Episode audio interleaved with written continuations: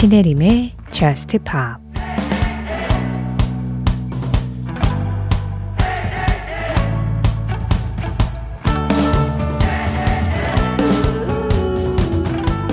한동안 너를 쭉 지켜봤어. 너의 바다 같은 눈동자에서 눈을 뗄 수 없었지. 불타는 도시와 노을 지는 하늘. 열다섯 개의 타오르는 불꽃이 네 바다 같은 눈동자 안에 있었어.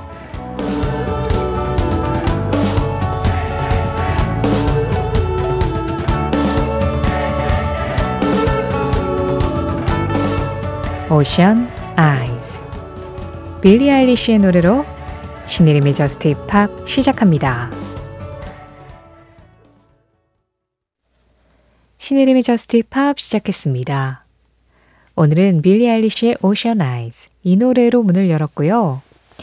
이어서 아마도 2023년 봄이 시작되고 여름이 지나가고 가을로 접어든 다음에 이 라디오에서 가장 먼저 이 곡을 Just Pop에서 틀지 않았을까?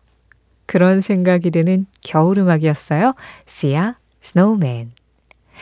눈도 내리기 전에 이 노래를 전해드린 이유, 이 곡 이경아 님이 신청해 주셨는데요. 바람이 차가워지니까 우리 막내딸이 불러주던 시아의 Snowman이 듣고 싶네요. 보고 싶다. 지민 내 강아지. 하셨는데요. 아마 지민이가 막내따님 이름인 것 같아요. 어, 근데 뭐 잠깐 뭐 떨어져서 지내셔야 되는 그런 상황이 되셨나 보죠. 보고 싶다라고 말씀하신 거 보니까. 따님이 이 노래 불러줄 때 얼마나 귀여웠을까요?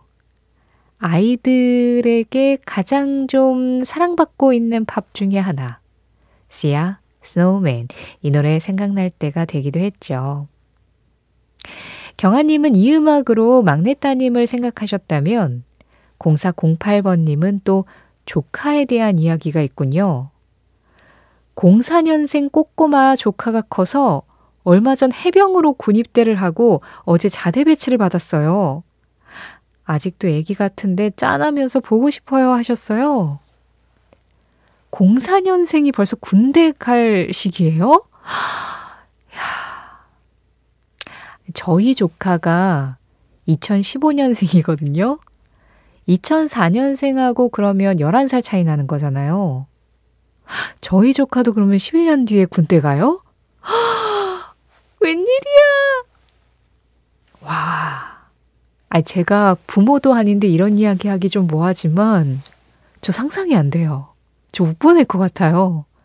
그 애기를 어떻게 군대에 보내? 아니, 뭐, 그때는 성인이 돼 있겠지만, 어머, 그렇군요. 이 아이들, 특히 뭐 조카든 자식이든, 얼마나 커도 뭐 20대 돼도 30대 돼도 40대 돼도 60대가 돼도 부모님 눈에는 다 애기라고 하잖아요. 아, 진짜 그럴 것 같아요. 하지만 조카는 제가 이러는 걸 너무 싫어하겠죠? 0408번님 조카님도 아마 군대에 진짜 잘 적응하고 계실 겁니다. 심지어 해병을 가셨잖아요. 에, 우리가 생각하는 것보다 아이들은 더 빨리 자라고 또 이렇게 독립적이고 아주 멋있게, 씩씩하게 성장을 하는 것 같아요. 어, 제가 예전에 좀 기회가 돼서 호주의 뮤지션 더 키드라로이하고 인터뷰를 한번 한 적이 있었거든요. 근데 이 더 키드라로이가 03년생이에요. 그러니까 제가 직접 만나본 뮤지션 중에 가장 어린 친구였던 거죠. 아, 근데 그 03년생 뮤지션의 카리스마가 저는 그 인터뷰를 하면서 약간 좀 압도당하고 왔습니다. 되게 멋있더라고요. 그래서 아, 이렇게 나이로 사람을 가늠하는 건 정말 안 되는 거구나. 우리가 그냥 03년생 하면 아 어리네라고 제 또래들은 분명히 생각할 수 있는데 직접 만나보면 저보다 훨씬 더 성숙한 부분들이 되게 많더라고요. 그 얘기를 하면서 되게 느꼈어요. 자기 세계가 완전히 단단하게 잡혀 있는 진짜 성숙한 가수구나 그런 생각을 했었는데 최근에 더 케드라로이가 BTS의 정국 그리고 센트럴 C와 함께 Too Much라는 노래를 발표했잖아요. 이 노래 조주현 님도 신청을 해주셨는데요. 어, 가사로 인해서 금지곡이 되어버렸습니다. 그래서 방송에서 전해드릴 수가 없게 되었어요. 대신에 더 키드라로이의 대표곡 저스틴 비버와 함께한 Stay clean 버전으로 전해드릴게요. 더 키드라로이 피처링 저스틴 비버 Stay 더 키드라로이 피처링 저스틴 비버의 Stay에 이어서 들으신 음악 데이빗 오다우다 Everything We Ever Wanted이었습니다. 신혜림의 Just Pop 참여하는 방법 안내해 드릴게요. 오늘도 지금 방송 진행되고 있는 새벽 1시부터 2시 사이에 문자 샵 8000번으로 열려 있습니다. 문자 보내실 곳 샵 8000번, 짧은 문자 50원, 긴 문자 사진에 100원의 정보 이용료 들어가고요. 스마트 라디오 미니로 들으실 때 미니 메시지 이용하시는 건 무료예요. 방송 시간 상관없이 언제든지 참여하고 싶을 땐 Just Pop 홈페이지 찾아주세요. 검색창에 신혜림의 Just Pop 검색하시면 바로 연결되고요. 사연과 신청곡 게시판 있습니다. 또 저스티팝 공식 SNS 있는 거 알고 계시죠? 인별그램으로 들어오시면 MBC JUSTPOP 검색하시면 MBC 저스티팝 딱 나올 거예요. 매일매일 방송 내용 피드로 정리해서 올리고 있으니까요. 그 피드에 댓글로 간단하게 참여해 주시는 거 항상 환영하고 있습니다. 제가 몇 주 전에 TV에서 영화 세렌디피티가 하길래 그냥 켜두고 봤어요. 존 쿠삭하고 아, 케이트 베켄셀이었나요? 네, 케이트 베킨셀. 이 두 사람이 주연을 맡았었던 로맨스 영화죠. 그냥 딱 2000년대 초반, 이게 2001년 작품인가 그럴 거예요. 그때 당시에 나올 법한, 네, 그런 좀 간질간질한 그런 사랑 영화였는데, 이 옛날 영화 오랜만에 보니까 되게 그냥 좋더라고요. 그런데 이 Serendipity가 사실 OST 맛집입니다. 좋은 음악이 영화에 많이 사용이 됐는데요. 메인 타이틀로는 숀 컬빈의 When You Know가 흐르고 영화 엔딩 장면에 엔딩 때 닉 드레이크의 Northern Sky가 나와요. 아, 진짜 너무 사랑하는 음악인데 진짜 영화보다 막 와, 이 음악도 쓰였었네. 와, 이 음악 진짜 좋지. 이런 생각을 더 많이 하면서 그걸 다시 봤었어요. 그래서 닉 드레이크 음악도 참 오랜만에 들었고 그 중에 유난히 좀 귀를 사로잡는 곡이 있더라고요. 바로 애니 레녹스의 Waiting in Vain이었습니다. 애니 레녹스는 예전에 유리세믹스에서 노래를 하고 어, 그 이후에 이제 솔로로 활발하게 활동을 한 가수죠. 정말 좋은 음악이 많은데 이 Waiting in Vain이 영화에서 싹 묻어나면서 애니 레녹스 목소리는 굉장히 좀 강렬하기 때문에 많은 걸 뚫고 나오는 경향이 있는데 오, 영화하고 제법 잘 묻더라고요. 그래서 오늘은 이 노래를 한번 전해드리면 어떨까 하고 준비를 해봤어요. 애니 레녹스의 목소리입니다. Waiting in Vain.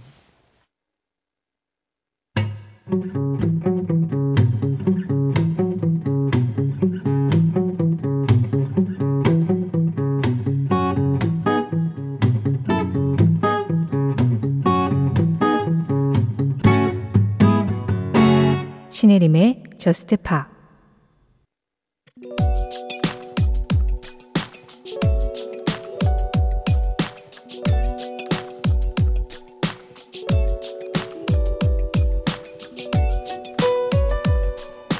(2013년 10월 31일) 그해 3월에 발표된 노래 Blurred Lines가 빌보드 싱글 차트에서 12주 연속 1위를 한 덕에 행복한 시간을 보내고 있던 가수이자 작곡가 로빈 틱, 퍼렐 윌리엄스, T.I.는 순식간에 소송전에 휘말려야 했다.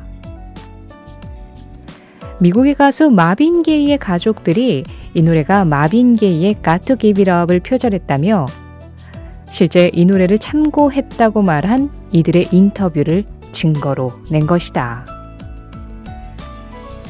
이에 이 곡을 만든 세 사람은 가투 기비럽에서 분위기를 가져온 것은 맞지만 이 두 곡은 완전히 다른 노래라고 말하며 분쟁을 이어나가야 했는데 이때 위저, 호레노츠, Earth, Wind and Fire 그리고 영화 음악가 한스 짐머를 비롯한 약 200명의 음악가들이 블러드라인스의 새 작곡가를 지지하는 성명을 냈다. 이 노래가 표절로 인정된다면 과거의 음악에서 영감을 얻은 많은 곡들이 처벌 대상이 되는 것과 더불어 작곡가들의 창작 능력을 저해할 가능성이 있다는 이유였다. 하지만 끝내 새 작곡가는 마빈 게이의 이름을 공동 작곡가에 올리고 그의 가족에게 730만 달러의 손해배상을 해야 했는데 노래의 히트가 가져온 가장 큰 영광이 가장 큰 골칫거리로 변한 순간이었다.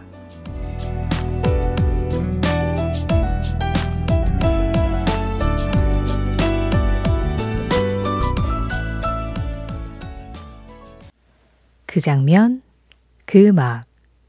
오늘은 2013년 10월 31일 로빈 틱 피처링 T.I. 퍼렐의 Blurred Lines와 함께 Blurred Lines 표절 소송 현장을 다녀왔습니다. 제가 그 장면 그 음악에서 지금 전해드린 이야기하고 아주 비슷한 이야기를 한번 해드린 적이 있어요. 올 초였습니다. 2023년에 판결이 난 최근 기사였는데 에드 시런의 Thinking Out Loud가 마빈 게이의 Let's Get It On을 표절했다는 이유로 역시 마빈 게이 가족들한테 에드 시런이 소송을 당했었는데요. 당시 에드 시런이 만약에 이게 표절이라면 음악을 그만두겠다. 은퇴를 하겠다라는 초강수까지 둘 정도로 이 소송전에 임했고 결과적으로 배심원들은 이게 표절이 아니다로 에드 시런이 승소하는 사건으로 끝난 적이 있습니다. 그런데 10년 전에 역시 이 Blurred Lines가 마빈 게이의 음악을 표절을 했다라는 소송을 받아서 그때는 배심원들이 표절로 인정을 해버린 거예요. 그래서 이 로빈 틱하고 퍼렐 윌리엄스 T.I.가 패소를 했는데 어, 뭐 음악에 따라서 사람들의 판단이 달라질 수 있지만 그때도 그랬고 이번 에드시런 사건 때도 그랬고 많은 음악가들이 같은 이유로 성명을 냈었어요. 과거의 음악에서 영감을 얻은 노래들이 계속해서 처벌 대상이 앞으로도 될 것이고 작곡가들의 창작 능력을 저해할 수밖에 없다라는 이야기들을 꾸준히 해왔는데 그 관점이 10년 사이에 약간 바뀌었다라고도 해석을 할 수는 있을 것 같기도 해요. 아, 그런데 일단 한번 들어보실까요? 마빈 게이의 Got to Give It Up. 어떤 음악인지.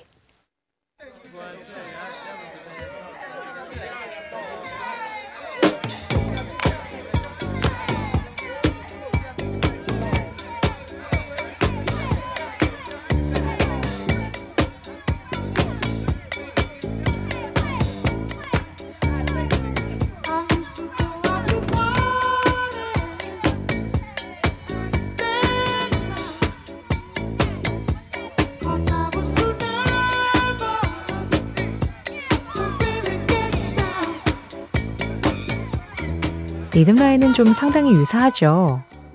그런데 이 표절 소송 전에 로빈 틱하고 퍼렐 윌리엄스가 인터뷰를 했을 때 그 인터뷰에서 실제로 이 Got to Give It Up 같은 스타일의 음악을 만들어 보자라고 서로 이야기를 했고 퍼렐 윌리엄스가 이 곡을 참고해서 리듬 라인을 만든 다음에 멜로디는 약간 잼 형식으로 만들어졌다라고 이야기를 한 적이 있어요. 그런데 실제로 아예 이 곡을 베끼겠다라는 의도가 있었다면 그런 인터뷰를 했을까라는 궁금증이 좀 들기는 하는데 어쨌든 간에 마빈 게이를 공동작곡가로 올리는 걸로 이 모든 사건이 끝났기 때문에 더 이상 왈가왈부할 일은 아니지만 한 가지 궁금한 점은 있습니다. 만약에 마빈 게이가 살아있었다면 이걸 표절이라고 했을까요? 아니면 후배들이 내 음악에 영감을 받았구나 라고 이야기를 했을까요? 그 장면 그 음악 오늘은 2013년 10월 31일 Blurred Lines 표절 소송 현장을 다녀오면서 마빈 게이의 음악까지 한번 만나봤습니다.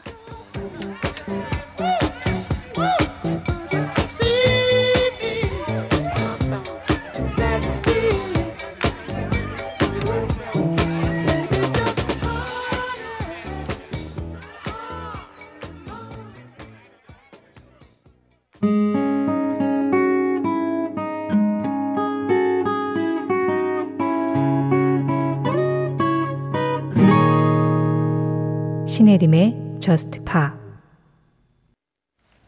노래 두 곡 이어서 들었습니다. 두 곡 중에 먼저 전해드린 음악 노규리님 신청곡이었어요. 폰드의 Paint Me Silver 이어진 곡은 아이디 봄의 제전님이 골라주신 Massive Attack featuring Hope Sandoval The Spoils였습니다. 2498번님, 정말 오랜만에 사연 보내요. 언젠가 해림 DJ가 말한 것처럼 기억이란 게 묘하게 옛 시간을 예쁘게 바꾸더라고요.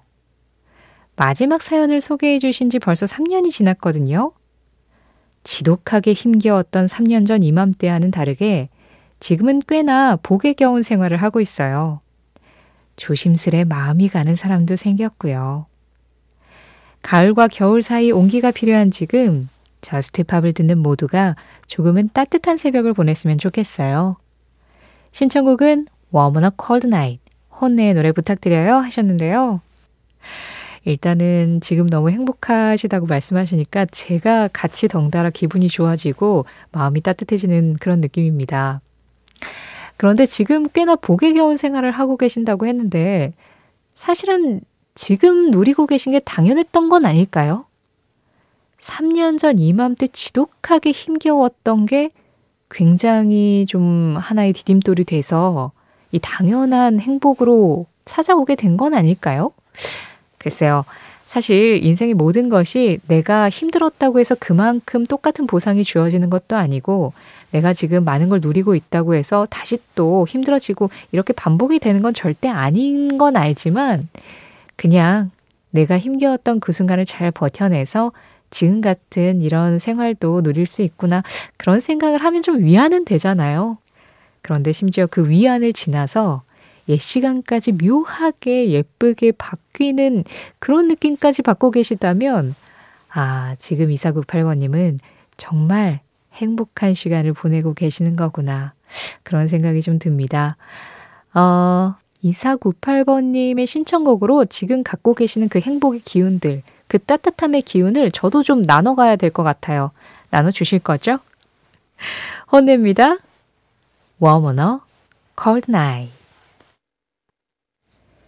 당신은 항상 스타처럼 보여야 한다.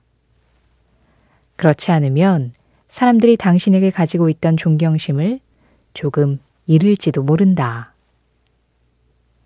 패기 리 패기 리의 한마디에 이어서 들으신 음악은 미스터 원더풀 박현준님 신청곡이었습니다.